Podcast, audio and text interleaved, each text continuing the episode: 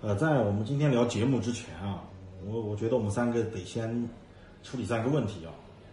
那首先就是咱这期节目叫什么名字？啊嗯，不是，我觉得哈，就是既然聊卡普空，嗯，我觉得卡表这个名字绝对是要提的啊。啊，我认为那个，黄金冷饭大厨卡表，但是这么说的话，有点感觉对不起他们当年的那些英雄人物啊。，对，所以我想一个名字叫做《偶像天团新王史偶像哦天团新王室，嗯，宅男呢？我看了一下的话，感觉叫日本合伙人比较贴切，差不多嘛，这》。个。对，好像是那么回事儿。 好，那下一个，下一个，啊下一个啊，下那一个。不是叫日本合伙人，咱们是不是也用那种就是八十年代末期的那种老音乐啊？哎，对啊，音乐的问题，嗯，这就难用了。它有那么多款游戏，我建议用怪物猎人那个，那个好听啊。但怪物猎人，我想以后我们单做怪物猎人专题的时候用，对嗯啊，而且那个怪物猎人也是怎么说呢？他是这是后期的嘛。对，而且是他的一个翻身巨作了，可以说。嗯，对，到时候慢慢找吧。我觉得这种事情应该不是那么重要啊。嗯，反正我们聊内容，我觉得才是重要。对，那行吧，咱们开呃始。，还有最后一个问题，还有最后一个问题，就是我们到底应该叫他卡普空呢，还是叫加富康呢，还是叫卡普康呢，还是叫加富根？卡普空吧，这个还是用卡通吧，就是其他那些我觉得太太悲催了。那行吧，咱们开始。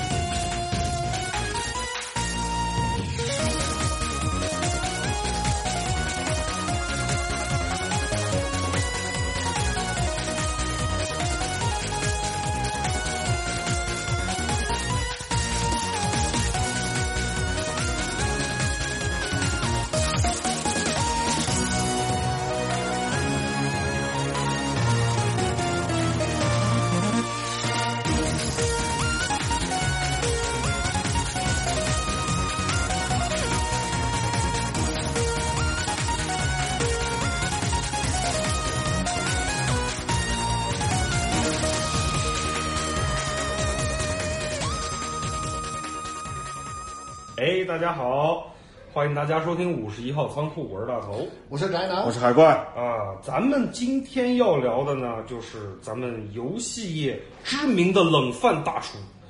最佳墙头草公司啊，游戏业第一明星经纪公司，跨平台战略资深实践企业，吃相自拍大赛的无冕之王，日本游戏产业精英训练营。呃，曾经叫这个动作天尊，然后现在的话，咱们都叫它卡表，然后呢也叫卡普空啊。这家公司呢，哎，有意思多了。说实话，我一直在骂，但是它的游戏我一直在买，对对对，也也至于就是啊，反正我觉得呢，呃，你要真叫它卡表，其实说实话，它还是比较良心。比起我们上次聊的暴雪，我觉得好多了，好不好？人家好歹做的游戏就是起码是正常一点的，啊对啊，就不至于说哎那种各种阉割，包括就是什么把呃，就像魔兽世界这种哈、就是直接把整个背景直接推翻，然后重新再来。他妈的，我以前买的那些小说都白买了，你知不知道？那个才叫真的表， 这个好歹不是这等于你之前买的都是废纸啊。 都不仅仅是废纸，你要知道，我他妈天天拿着一个，当时是拿着 MP 三，你知道 MP 三那屏幕有多大吗？嗯看电子版的，我靠，什么概念？你是怎么坚？你是怎么坚持下来我的？八百度的近视就是这么来的，我靠！结果他给我来个啊，我推翻重来，然后最后塑造了一个新的宏大的世界观。哎呀，说实话，聊起这个就伤感情。是当不时是是今天不是今天咱们聊的呢，肯定不是他们聊的。我们就是聊这个卡普空啊，虽然说叫卡表，但是我还是尊称它跟卡普空，毕竟人家是有这个黄金年代啊，也有曾经的动作天尊之之美誉啊。就算他现在表了，也是头牌。 你这话我怎么接？ 那我们这个正式聊开始之前的话，我觉得就是我们也调侃了一下这家公司哈。嗯。呃，说实话，不喜欢也绝对不会去聊它。我们从来都不是一个客观的节目。对。那我们一直很主观。那这家公司呢，早期的话也发展了很多很多的一些游戏。那到了现在的话，只不过我觉得就现在就是聊起现在这个就，我觉得这个话题就有点沉重了。 嗯，就对啊我们这，其实我们这这个年纪的人都是玩着卡普空游戏长大的，真的，真的对可以这么说。呃，说到这儿呢，其实其实大家听刚才片头啊，也就知道，我对们我们对我们讨论过一个问题啊，就是到底这家公司翻译应该叫什么名字啊？呃，我这里大概说一下啊。呃，虽然我们以前经常吐槽这个台湾翻译啊，台湾 签嘛，但这一次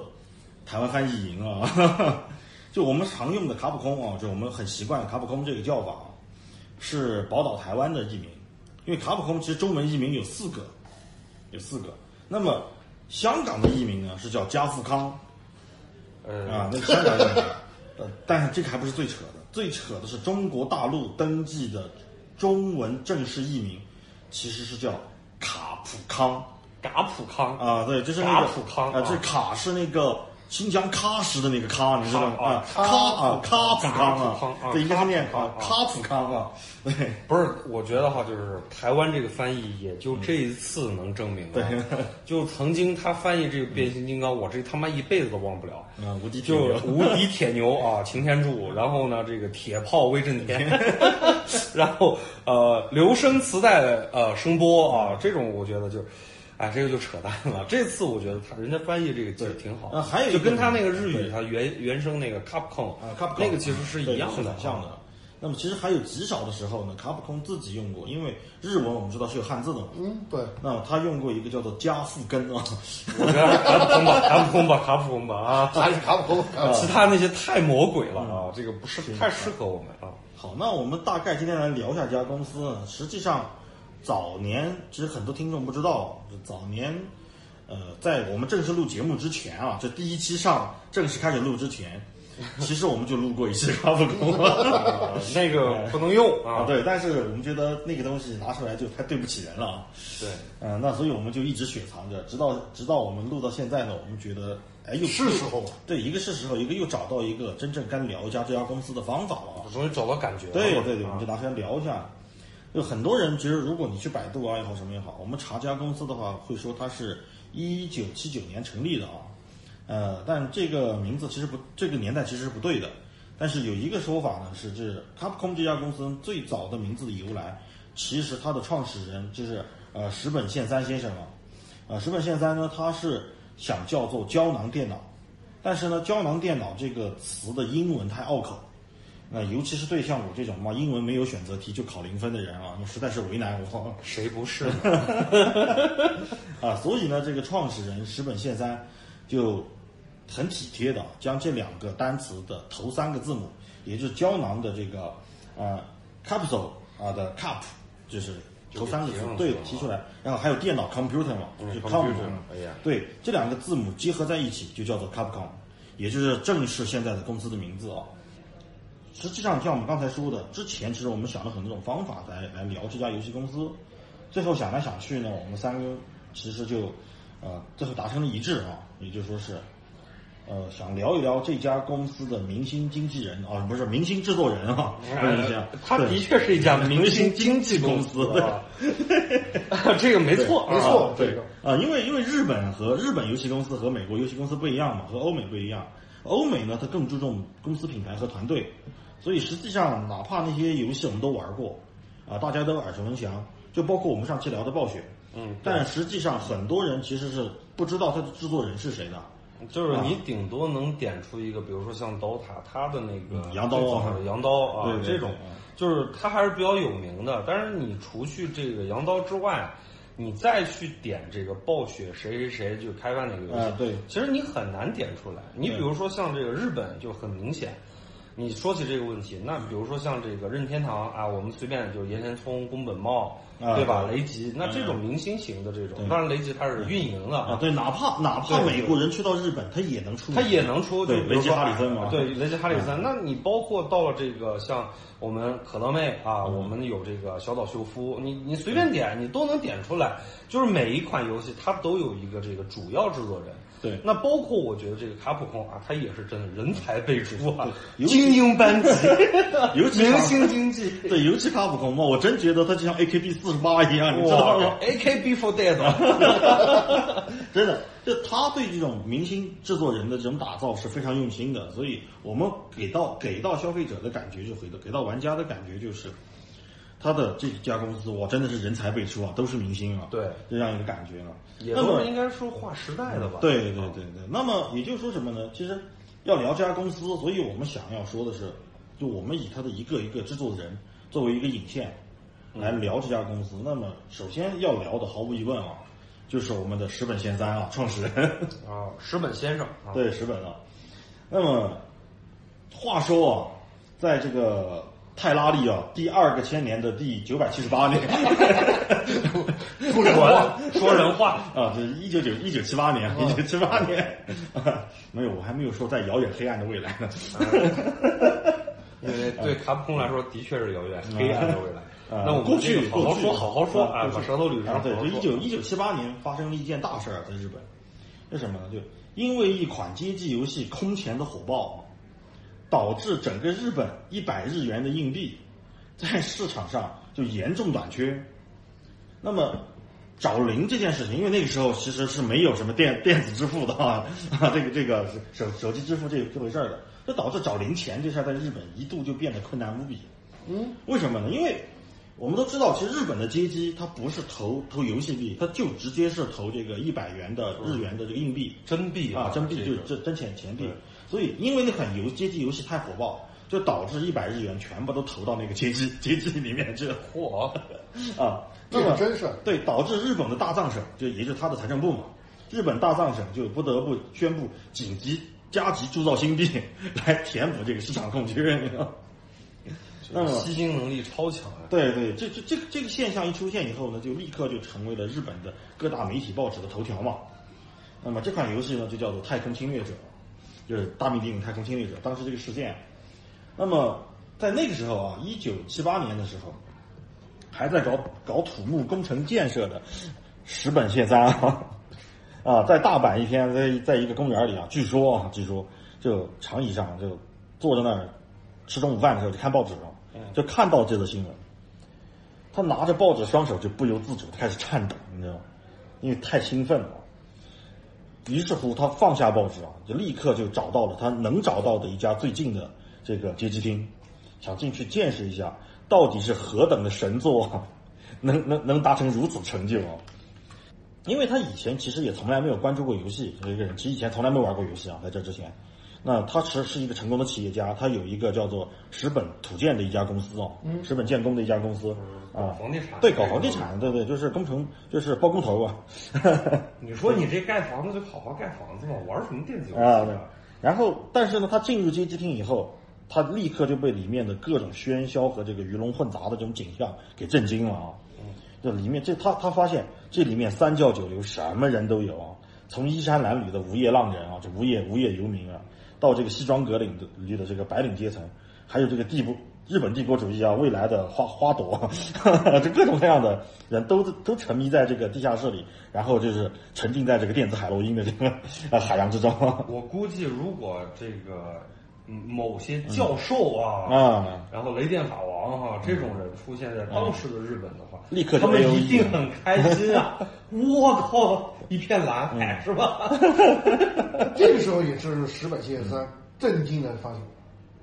真是市场啊！这对，真是市场，为什么呢？对，因为不管这个街机厅里面就是如何混混乱，如何嘈杂，如何肮脏啊，就是反正那个直径，就其实其实去过街机厅的人都知道啊，嗯是什么样哈、那种时候小街机厅哎，其实那时候那个街机厅，你要说起来，那个气氛氛围很啊，对，这在我们看来都是氛围。氛围就是，其实你要说这石本，他当时看见那个，他觉得其实也是氛围， 对，因为那时候就不那像是一现种在狂热不是不不搁现在一样。就是现在我们再去看这街机厅，哇，什么流氓啊，是吧？ 黑条子什么都有。嗯对。但是在那个年代，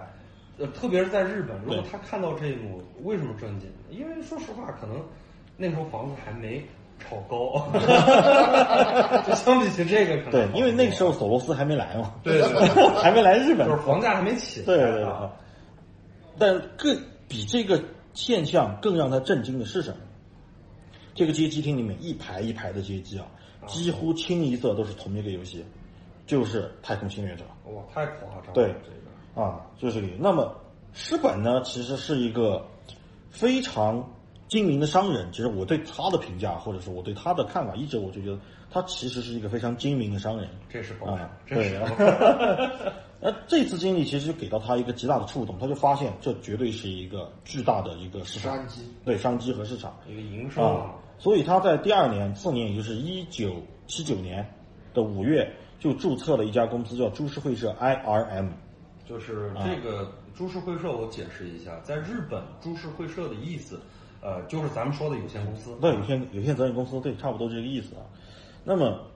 它的主要其实一开始它的主要业务是什么？就出租这个游戏，就是街机的基板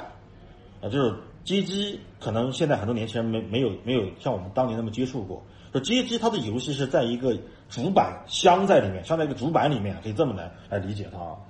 包括呢，一个基板，一个机台，有街机的框架跟你玩的那个架子啊，啊，还有就是贩卖相关的电子零配件啊，做这些业务的。呃，那么所以说呢，其实卡普空啊，可以说是全日本最会搞房地产的游戏公司啊。那么石本宪三呢，也是全日本最懂土建的游戏公司老板。 嗯其实这个时候的话，卡普空其实只是一个二道贩子，对，这就是一个一个二道贩子，而且就是一个卖零件的。对买零件的，对对，配件商、配就件是商，啊他那时候其实还没有，嗯配嗯件厂啊。不是我我我我的意思就是他到那个时候，其实他还没有编程能力，也没有自己开发游对，戏，什么都啊没有，他就是一个卖零件的。哦，就是说白了，岩田聪他们干游戏，这哥们儿就给他倒卖到市场上这么干。对，所以说他非常精明啊。我们都知道，就是挖金矿不一定挣钱，对吧？但是卖铲子一定挣钱。嗯对对他干的就是卖铲子的事儿啊。这啊老贼 对，所以所以我一直说他是很精明的商人。老贼了啊！啊，那果不其然，啊这个公司成立之后呢，业绩非常喜人啊，就非常好业绩。那石本宪三干脆就把以前的老本行给停掉了，就把他不干了对，就把以前的建筑公司给停掉了，就全身心投入到这个电子海洛因的事业当中去对，了你啊。看你一直在说海洛因这 个，这个大家都知道，要富嘛，要卖烟 土。这个这个谁说的？这个这个不是我说的，哎这真真不是嗯我呃，说这的。这这个打算不然再再聊，咱咱这节目要被禁啊， 要下架的啊。那么在这个过程当中，他偶然就听说了这个，因为《太空侵略者》这款游戏卖的特别火嘛，那么这个他的发行公司也是 Title 这家公司，也是家日本的老牌老牌游戏公司，嗯，我那个对，老早啊了啊，对，东大这边的啊。那么，他正在寻找第三方代工厂去来补充它的产能，因为它产能不足了，因为市场需求量太大，产能不足，想找个代工厂帮自己制作这些新新的机机嘛，分摊他的这个边际成本啊，边际成本啊对啊，都不是好 货，啊都不是都很精明 好人啊啊，都是聪明啊，都人。是聪明人啊。那么，这个石本呢，就立刻就从这个当中这件事情当中就察觉到这是一桩大买卖，然后就展开了一系列的接洽，就围绕这个 title。但毕竟他自己那个时候公司才刚刚成立，还很小，这这买卖他一个人吃不下来的，资本不足对嘛，资本不足，他吃不下来。那聪明呢，这个石本呢就开始拉拢这个其他有共识的投资者参与到这个大项目当中来啊融资嗯啊。 对但而在这个过程当中啊，他结识了一个日后跟他相爱相杀的宿敌啊，就是高堂良言啊。 高堂良言这个人啊，为什么说这个人是宿敌呢？因为这个人此后呢，创立一家新的游戏公司，叫做新日本企划。嗯，英文缩写念作 SNK，真 是老对手哎啊，对啊，对，他们俩其实在这个时候就结识了啊，而且并且呢是在同一家公司下啊，他们俩同一家公司下，但这个事儿还没有。那当然，那个是未来的事儿，我们现在就暂时先按吧按下不表。那最终呢，这个 R 啊 I R M 这家公司啊，就株式会社联合多家企业，最终还是拿下了 Title 这个订单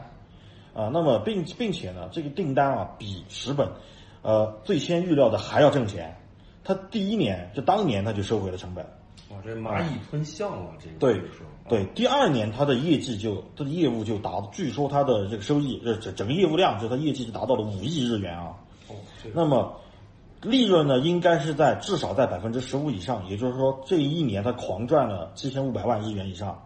而且像我们刚才说的啊，那个时候那可是一九八零年的日元啊，索罗斯还没有举起屠刀呢 啊，就是日元还没贬值，对，日元还没贬值呢，那个时候，啊那个时候的日元。那总之呢，就是因为这个人，石本这个人，就是他的能力非常出色，他就被推选为这个 IRM 的社长。那么到了一九八二年，也就是这个 IRM 这家公司又经营了两年呢，就正式更名为一家游戏公司，叫 IRM。 error 啊，Iron Iron 这家公司可牛大发了啊！就我这边说随便说一下啊，就以前老的街机游戏里面有两款游戏，至少是有两款到哦有三款游戏，肯定是我们多多少少都接触过的。一个是被国内翻译成这个《铁钩船长》，这款游戏就是 Iron 做的小飞侠，啊，小飞侠我嘛哦还，真没对玩啊儿过 啊，那那说明你太年轻了啊 啊，这是老老玩家啊。还有就是《海底大战争》也是 IRM 做的，然后还有一个游戏就是这个呃叫什么来着，忘了叫 I I I I Trap，啊妈那个名字太太太拗口了，是一个呃射飞行射击游戏哦，啊，很像什么呢？很像《沙罗曼蛇》或者《宇宙宇宙巡航机》，很像那个游戏。那么 IRM 这家公司。和这个卡普空以及 SNK 有着这个千丝万缕的联系啊，尤其是后者， 啊，尤其是后者。那么这个我们以后聊 SNK 的时候再聊啊，这事儿现在有机会啊，有有机机会会，有机会啊，啊，那么因为这家公司成立之后呢，就 IRM 这家公司成立之后呢，就开始自主研发游戏了嘛。我们刚才也说过，他做过很多游戏嘛，嗯，呃，但是老话说得好，这个人呢总是能共患难，但是无法共享乐啊。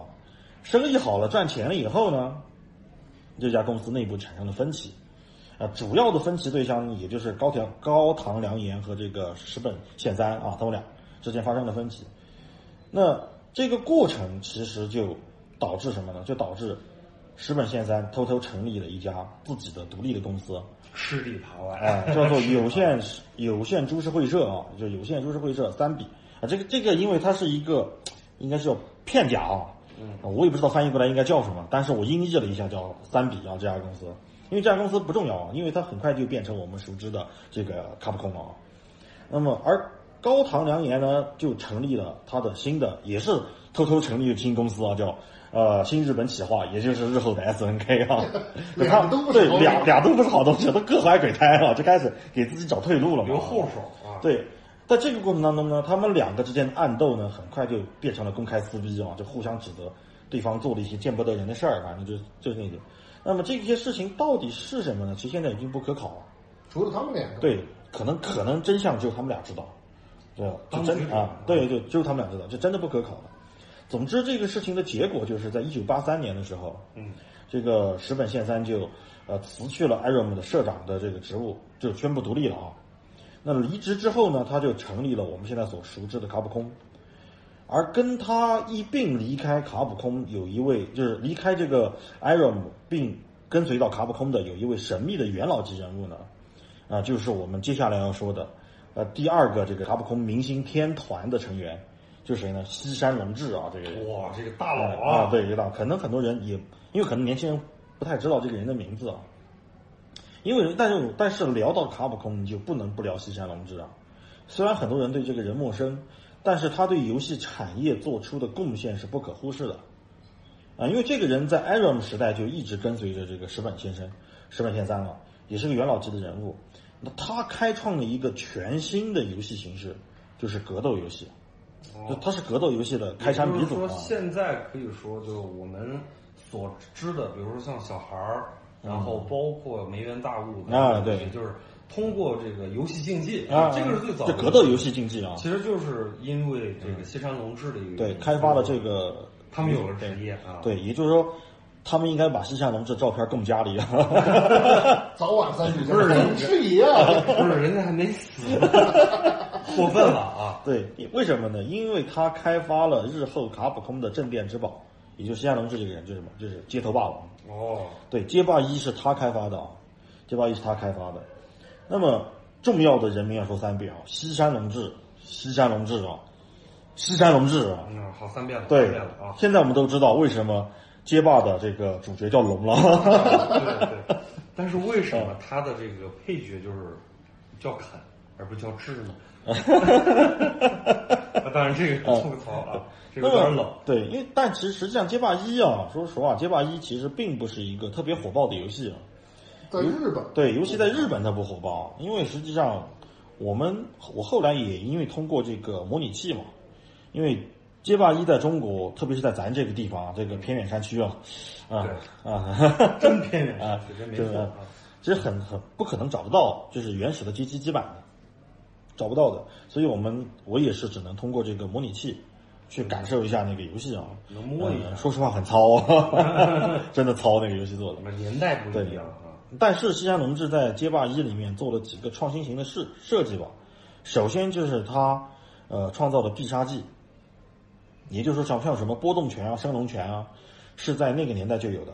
就是街霸一就已经定下来了，就是通过特殊指令出去招对去释放特殊技能嘛，就在街机上这个这这个这套系统是他创造的。那么而且这为了他为了鼓励大家去用这套系统啊，当然，我觉得他个人做的有点过了，他就把这必杀技的这个伤害调得非常高啊。嗯，就是一生龙一块儿血。这个这个过是四个波动拳一嗯一管血啊一管血两个升升龙啊直接 KO 对方。啊，但是 BOSS 也就是因为街霸一的 BOSS 是这个沙盖特嘛，沙盖特、啊，沙加特啊，也有翻译到沙加特的，就是嗯 Tiger 那 Tiger 啊， 这个独眼龙 Tiger，独眼龙啊，独眼龙啊对，呃，他胸口的那个伤疤就是在街霸一的时候龙给他揍出来的啊。对，也就是西山龙志 干的啊，这鸟 事儿。呃，对对，呃，当然呢，这在这之后啊，这哥们儿其实也因为理念不合离开了卡普空啊，就西乡同志，呃，并且呢，就我们知道这个 S N K 和这个卡普空这两家公司其实是有过一段时间就疯狂的互相挖挖墙脚啊，嗯，啊，那么这当中呢就有西山龙志啊，西山龙志呢离开了这个卡普空之后呢，就加入到了公这个 S N K 里面啊，嗯，而加入到了 S N K 里面，他做的游戏这个我知道。啊，嗯咱都知道啊，这个大家都知道，拳皇嘛，啊，这个必须啊的。对，其实他做了很多游戏，包括像什么《饿狼传说》啊，这其实都是一他做开的始是龙虎之拳啊，《龙虎之拳》其实对也就是可以说，就是这个西山龙之他离开卡普空之后，他加入到 SNK 做的所有的，其实也是咱们可能在中国玩的比较多的。，对因为其实在中国就是咱们国家啊，就是打这个街霸，其实你要说整个市场环境真的很差。哪怕是我到现在，虽然说我也打街霸，就是我那个技术嘛，不用说了啊，那个那个很菜，就是为什么？因为我之前是打拳皇的，两款游戏其实也是因为可能这个游戏制作人的一个理念，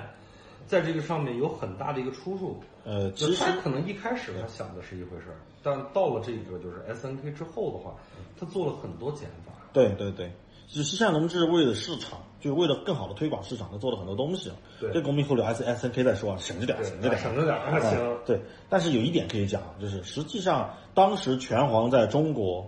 能够如此在大江南北那么火，其实其根本原因是盗版基版，不盗版，盗版特对别盗版多，，对，呃，这个后面我们聊基版的时候再聊啊，这个可以先说一下。呃，但也正是因为这个原因啊，就导致这两家公司啊，呃，这个当然最先引战的是 S N K 啊，就是他设计了一个角色叫板崎良，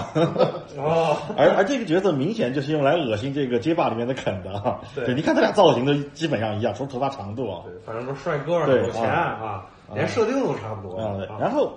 然后呢，这个卡普空就出招了，就见招拆招 啊，就设计了一个角色叫火影弹啊，我那家伙对，就是动作就。火影弹是什么？就是我不知道听众有多少打过街霸啊，对，也有翻译叫阿丹啊，就是他那个嗯特别搞笑，就是长相跟那个罗伯特特别像，啊长得一模一样， 连发型都差不多对，招式也很像啊然，后招式几乎一样。为什么说嗯我要加个几乎呢？因为第一就是他的这个踢哈，就是永远短着一截嗯儿， 然后呢，这个力量永远短着一截儿，但是还是挺猛的，对就是就用好多人是是个搞笑角色啊， 然后是一个纯搞笑式的恶搞啊，然后永远他的波打不出去啊，然后还要写情书，然后就是那种特别丑啊，露着一排大白牙那种嗯啊， 一个恶搞型角对，色啊，这这是用来恶恶心这个罗伯特的嘛，这也太狠了啊。然后呢，S N K 呢也发起了反击啊，当然这个是我自己我自己感觉到不一定是啊，就是嗯 S N K 有个游戏叫做《合金弹头》嘛，我本人也很喜欢，啊对，我也很喜欢对，里面有一个叫做这个伊文字百太郎的一个人质人质啊，是会发波动的，而且他一头金发 啊，呃说不定就是这个服服兵役被抓了的梗啊。不是，呃那个人质应该都长那样吧？就是那老头儿啊吧有一个，其中有一个会发波，啊，会发波，就是他那个就是凯啊， 有可能，有 可能，有可能，有可能啊。对啊。但是呢，这个我们刚才也说了，这初代街霸其实并不成功啊，但至少在日本不成功。但是呢，在欧美，哎，它就火起来了啊。为啥这种嗯事？因为当时的话，它那个街霸，它那个它的设计上面是按钮化，是以那个重力式感应来是来进行的一个操作，碰哦还到有重力对哦，它不是三个按键轻中重，我们都知道街霸轻中重嘛，啊，对，它是根据你按键的力量和时间长短哦，来判对断你判的断整个对东对西对，你的出拳力量啊。对哦，这个是初代街霸，对对，出出来点就街霸，再碰到欧美那些暴躁老哥，哦，就是你打的越嗯狠，就里面就打的越狠，对拍的越重，里面就打的越狠。碰到欧美那些暴躁老哥，大家可以想象一下，就你就回想回想到那个当年在网吧里面碰到那个劲舞房高哎你手这，么说，我觉得这不是你宅男，你你你你先等会儿，我终于知道为什么卡普空现在富了。他当时你要说他动作天尊呢，这也没什么招儿啊，对吧？人家的确做得好，就是那个击打感啊是最强的。但是你这么一说，我突然反应过来了，你说按得重，那机器是不是容易坏？容易坏了，卡普空靠什么起家？ 买配件儿啊，对吧啊，？精明啊，精明的商人，太聪明了精明的商人。 啊，那么所以这个街霸一其实就悄悄的在欧美这边就流行起来啊，就很火火了啊，啊就很火，反正火了一头啊，就火起来了。那火起来呢，这个呃，我们都知道嘛，石本我们一直在说嘛，他是个精明的商人了啊，所以他就开始做这个东西。那么我们但是在说这个街霸的接下来的故事之前啊，我们先把时间往回倒一倒啊，嗯，因为我们要说第三个这个我们的英雄英雄啊，就是啊这个就是明星天团、天团啊 天团成员啊啊，第三个是倒回到一九八三年哦，也就是卡普空诞生的那一年啊，那是注定是动荡的一年啊，是伟大的一年，嗯是你是出生终的将载入史册的一年。呃这个的确是的。我为知道什么为什么咱啊咱后面说？对，因为那一年啊，有一款比《太空侵略者》还要牛逼的游戏横空出世啊，嗯，几乎是在一夜之间就把当时的家用机霸主雅达利给干翻了啊。 E.T. 绝对是大对，这传说中的 ET 大啊，作呀，那可是啊！现在神作啊一盘 E.T. 很难找，很贵的啊。对，很贵的那个。在垃圾场里面可以找到。我那个成本可高啊高啊了，挖墙被填满。 啊，呃，那一年我们亲眼见证了雅达利践踏楼高起啊，践践踏宴宾客，践踏楼塌了，啊啊 真的真的。而且而且呢，同时在那一年呢，日本游戏产业也陷入了寒冬，也陷入了寒冬呢。那么当时的一个游戏大厂叫科纳米嘛，啊，口嗯纳米，科就纳是米我刚刚说的对可乐妹啊，可乐美啊，也叫科乐美啊啊，科乐美啊，科乐美，这中文翻译叫科乐美啊，我们老一辈儿喜欢叫 Konami 啊，啊，Konami 口纳米啊，这家公司，因为它连续的亏损嘛，就不得不大规模裁员，就一口气裁了四分之一的员工，而在这批员工当中啊，有一个叫做藤原德郎的人，啊，这个人。他来到了刚成立不久、人数还不足不足十个人的皮包公司卡普空面试啊，人那个时候卡普空就那么惨啊，但我们要聊的人不是他啊，这个人先按下不表，以后我们再聊啊。藤原藤原德郎这个人，先说是被他忽悠来的，就是也是跟他一起被从科纳米就同事啊扫地出门的同事，被他忽悠来面试的另外一个人是谁呢？冈本吉起啊，大佬啊，这可啊，冈本吉起。这冈本吉起的加入其实非常传奇啊。据传言啊，这这个坊间传言，啊、因为当事人只有他和这个就是冈本吉起和石本宪三嘛，就他们两个人。当时啊，这个石本先生就在他那简陋而不简单的办公室里面啊，就是看着一份份的简历的时候，突然办公室的门就被踹开了啊。走进来是一个很年轻的人，就是冈本吉起啊。进来二话不说就直接说猫我要高薪啊，怎么怎么样啊，对吧？你一定要聘用我，不聘用我是你这辈子的损失啊。但他没说错啊。 那么石本就一看就这个事儿，我觉得颇有点什么呢？颇有点当年这个韩信剑刘邦那那个那个感觉啊，真的，嗯，就是啊，对，黄嘛，对，有点感觉。那这个石本宪三一听呢，就说：“那你把你简历拿我看一眼啊，就是说下你身世啊。”一听，嗯，科拉米出来的， 哈哈就是就在那嘲笑，就说：“妈，我都我这儿都快成他的这个难民营了， 哇，你那出来都往我这儿跑啊，就这种，就挺不屑的。”但是啊，这个石本还是非常喜欢这个不走寻常路的年轻人，就也不知道为什么啊，有个性，我喜欢啊啊。对 对，也不知道为什么，他真的就答应了这个冈本吉起的薪资要求，并且破格录取了他。估计也不高，估计这要求也不是太高。有可能啊，有可能，啊因为有就是可能远远低于他的预期 啊。就是因为我觉得哈，就是这么精明一人，嗯那第一他有钱，第二呢，你要说高，其实可能也就是对于他简历，比如说招聘网站啊这种，就上面比如说打个那个五千啊，管吃管住啊，管睡觉啊嗯这种，那但是去了之后呢，估计这哥们儿就是八千嗯啊。 八千不能再高了吧？那行也不能低啊，就这个数嗯啊。为什么？因为我可以买什么什么什么。估计这家伙也这么然后，然后石本偷偷藏起了他的工资表啊，啊制作人薪资三万啊， 行，你来吧，就来 了 啊。这种也不得不说那个，其实运气不是，我觉得哈，就是这事儿哈，运气真是好。，对，这个不管是这个呃，就是石本贤仓还是冈本还是这个冈本啊，啊，我要要要加后面两个字，冈本集起啊， 就是不管是这个冈本集起还是这个石本，我觉得其实老一辈儿啊，运气真好，就是对大家能聚在一起都是缘分啊。嗯，那么就石本这一顿骚操作之后啊，就成就了整个街霸二乃至这个整个系列街霸这个系列的崛起，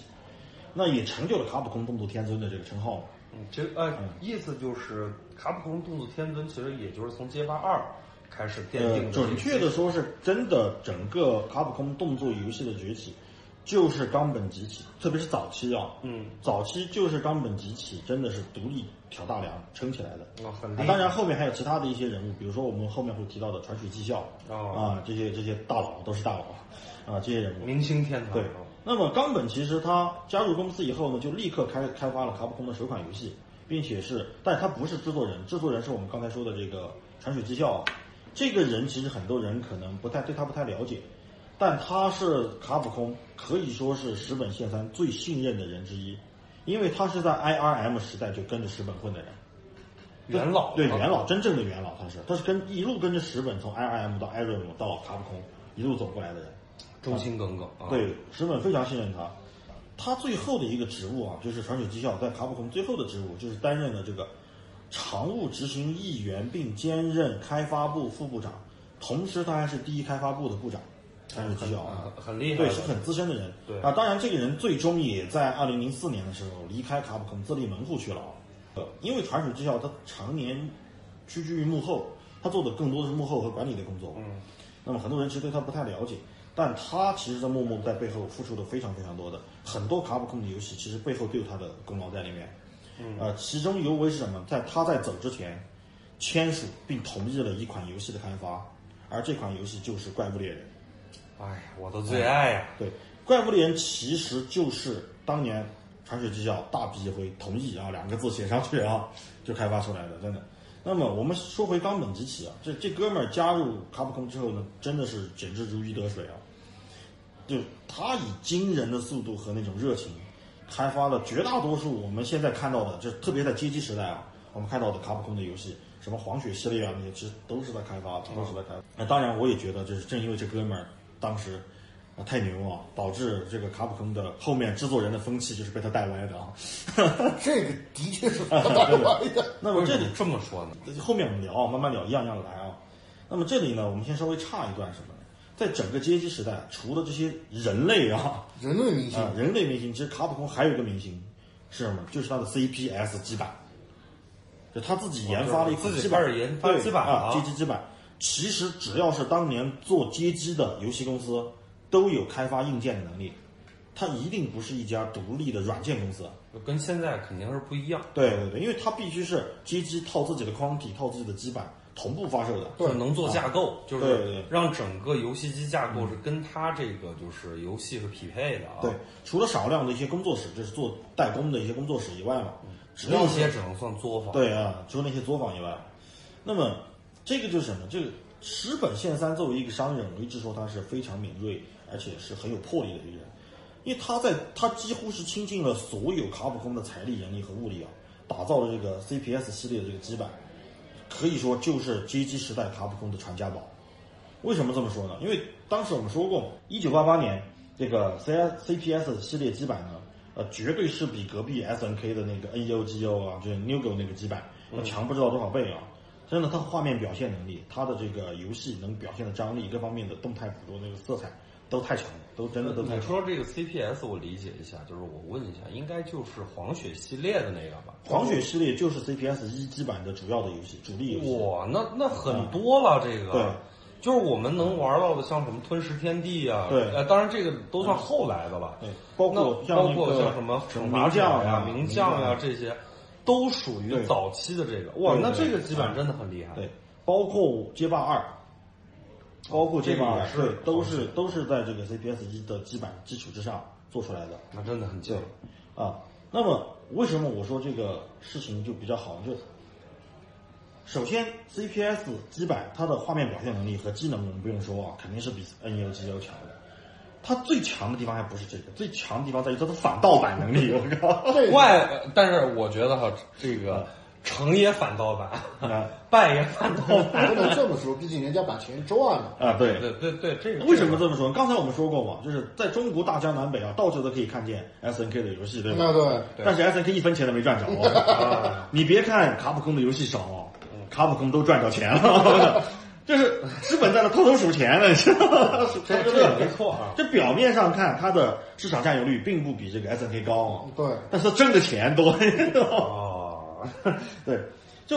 这个基板的反盗版能力有多强啊？它的最后一款基板就 CPS 三型，一直到二零零七年才被破解。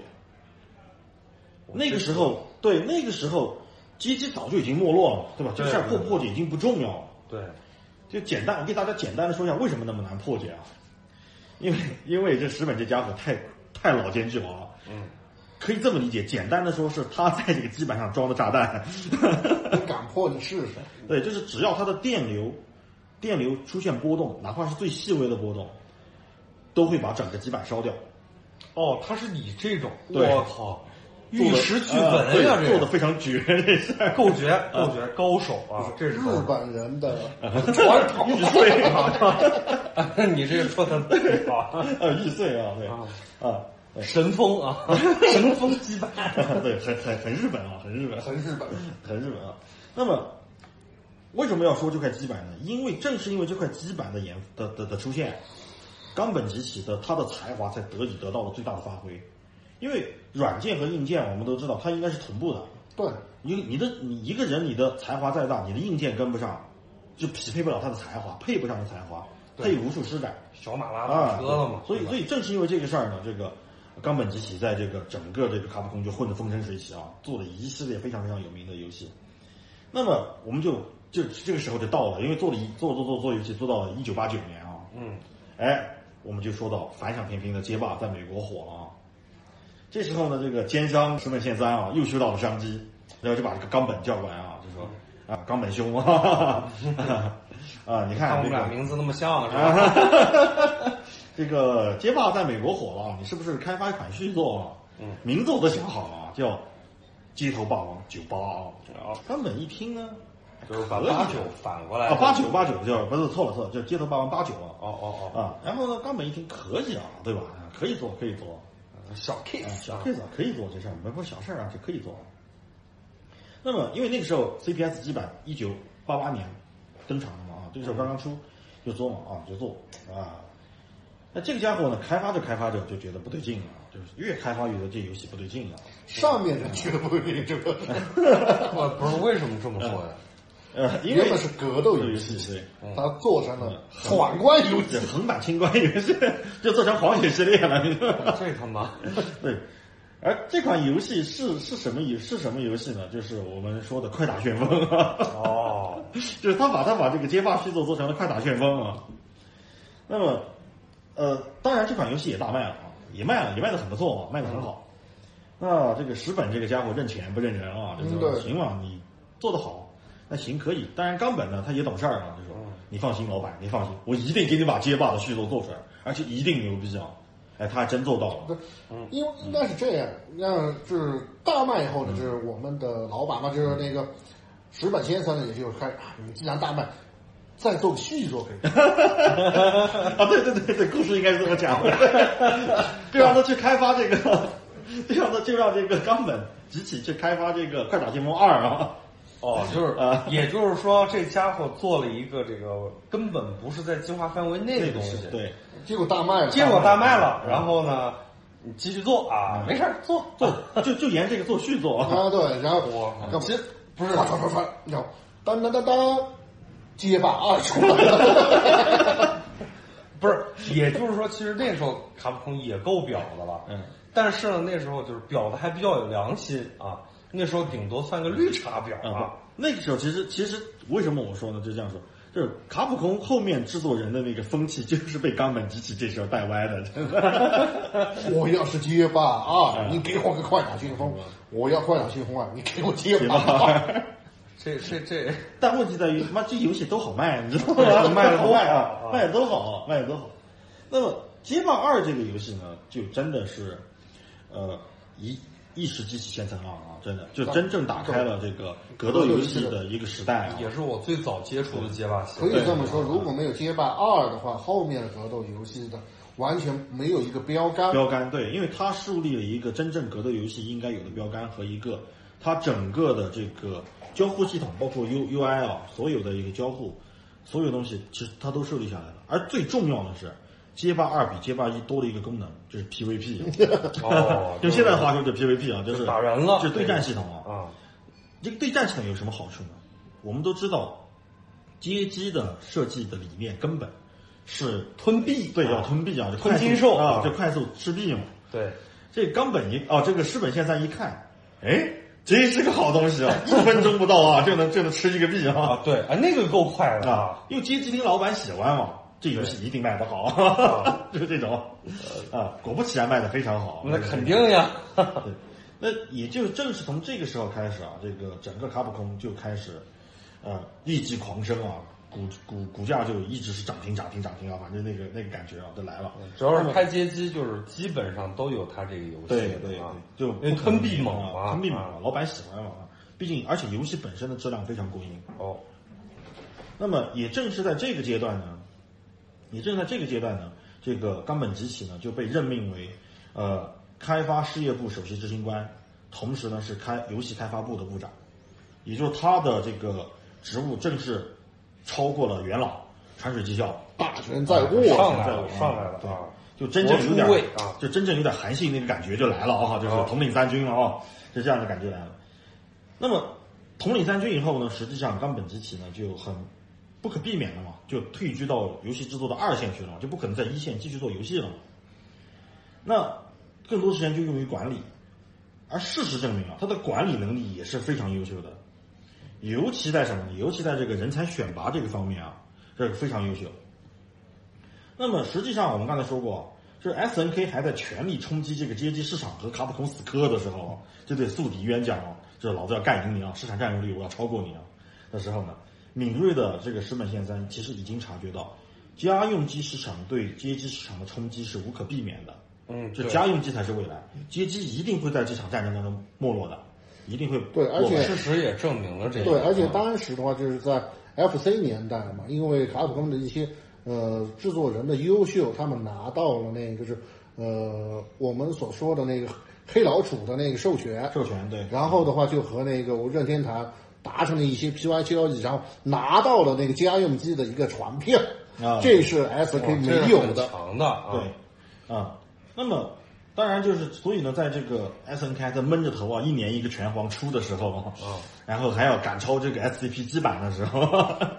这个奸商卡普空啊，这石本先生啊，已经在秘密开发一款全新的转型之作了。那么就是那个年代呢，实际上他已经收到秘密的消息了，也就是当年除了这个任天堂和世嘉以外，有一家新的这个公司要加入到游戏战争里面来，啊就是索尼啊，啊，对，我们对索尼的啊，超级大啊，大佬了对，啊，这索尼啊，索尼要来了啊。那么，而卡普空呢，这个时候也想转型做一些这个呃家用机游戏，虽然之前他也做过，但更多的还是什么呢？还是他的街机游戏的移植版，就是我把街机的，我把街机上的街霸啊，吃老本儿啊，对对对，因为什么？因为他当时主要的宣传就是你不用投币，嗯你买一次就可以一直玩儿，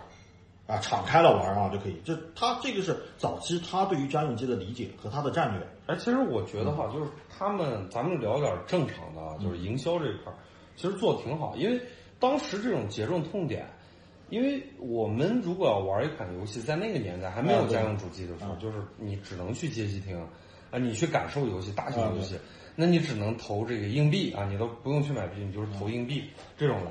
但是他这么一改，哎，对那些就是真的就是可能没太多时间去这个街机厅的那一波儿，它吸引力很大呀。对而且关键是什么？就是买了你可以无限玩。对，你可以一直玩儿啊。哦，这个很夸张对，这是他啊。早期的一个呃游戏理念啊。但实际上，实际上这个只能是用一时，不能用一世。为什么呢？因为实际上家用机的呃游戏开发理念和街机是完全不同的。我们刚才说过，街机的游戏开发是以这个赤壁率为主的，对，所以它的游戏理念是在较短的时间内让玩家收获尽可能多的刺激感和反馈。对啊，所以我们可以看到街机从来没什么铺垫，上来就干啊，啊这对吧？对啊这个没错过程的话，什么都是浪费啊， 都是摁掉直接摁掉的啊，上来就打啊，都是一这个种是因为技术，就是压缩那个基板嘛。啊对一个是因为容量的技术问题第二容量的问题个都有嗯我觉得就是，啊，反正就是短平快啊。对对对，就是我投一个币，可能我就爽个五分钟十分钟，嗯但是够了啊，但是也就够了。但家用机不同，家用机的游戏开发理念实际上应该是在一个相对较长的时间里面获得完整的游戏体验。啊，对，对，所以街机和家用机最大的不同在于，街机在开发的时候，它就是要让大多数人无法通关的，啊，通臂啊，或者很难。对对，就对让你不停的投币嘛。对而家用机游戏就是要让绝大多数人都能打通，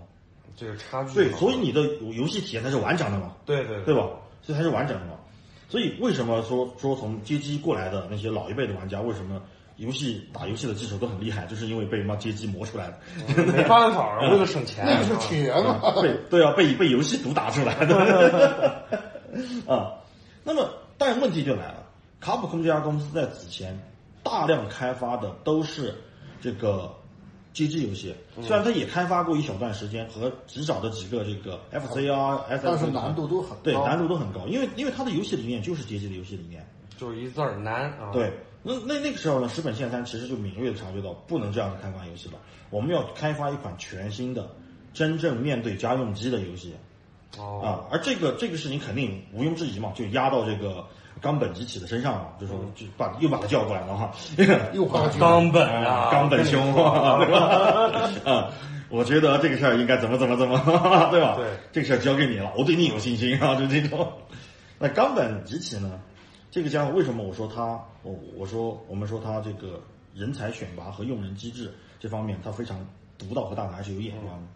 他把如此重要的一个作品，就是在索尼主机上 PS 一啊 PlayStation，呃，这个是 One 上面这个呃的第一款游戏，真的是卡普空的第一款游戏，这样一个转型之作的那么重要的一个游戏，交给了谁呢？交给了这个一九九零年，就加入公司才两三年的一个新的新人啊新人，那谁呢？三上真司。又是一个大大象真司，真的啊，大佬，对对对，就正是因为这个三上真司啊，他当然他也没有辜负这个冈本的这个期待嘛啊，嗯，确实《生化危机》成为了这个卡普空从街机成功转型到家用机的一个真正的扛鼎之作。哎对我媳妇儿最爱呀、这个不嗯朽啊，可以说是 真的真是不朽。这个对，就卡普空这家公司之所以现在还能活得顺风顺水，很大程度上就是在那个年代，在那个时候，一九九六年，真的，一九九六年那个年代，呃，街机开始刚刚开始露出一点点这个皮相，啊，真的他他就转型了，对，它就转型，就可见这个很石厉本害石本宪三他的这个商业的嗅觉之敏锐啊。经济人，对，我们想想，一九九六年，正是 S N K 崛起的那个年代，真的。对，九六年应该也嗯全行就是96到嘛全环96嘛九然六后啊九七那个时代对九96七还没出，对现九六在没出啊，因为啊拳皇每一代出都是当年的年份嘛。嗯对，哦，那那那这个应该是他们，也就是刚刚暴风当 boss 那那那那个啊，对，就是在那那个个时年代代对，卡普空就已经开始转型家用机。对，那个时候我们顶多能称卡普空为这个游戏业的第一经纪公司，嗯那也能把它说这个可以说它是一个跨平台的战略呃资深实践企业啊，这没错嗯对啊，这些称呼都都没错。然后呢，也是这个可以说是日本游戏精英训练营的一个鼻祖啊，这个非常不错的一家嗯啊公司。对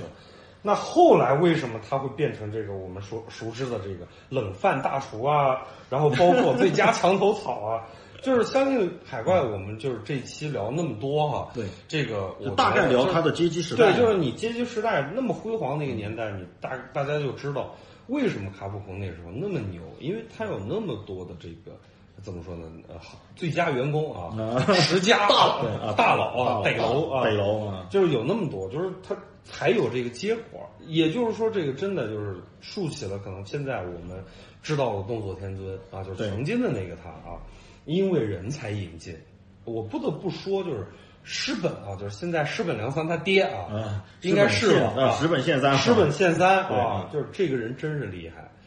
就是从一个房地产开发商啊，就是其实就是建筑公司啊，都不是开发商啊土木工程啊，土木工程，就是学包土工头木的了。啊，就是还谁还敢看不起学土木的啊？只只不过他们不认真啊， 这家伙都不是一般人。嗯呃你想能盖房子，你真不是一般人。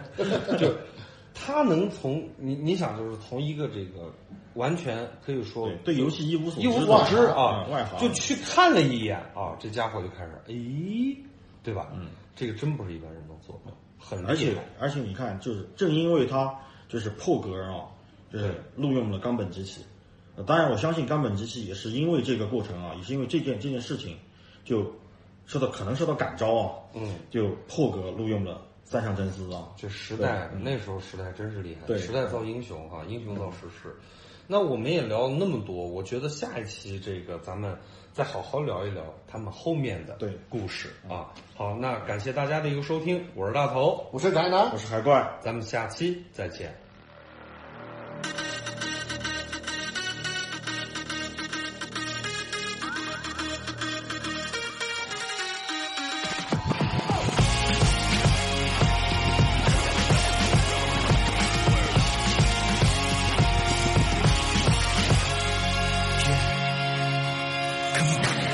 I can feel it coming over me. I feel it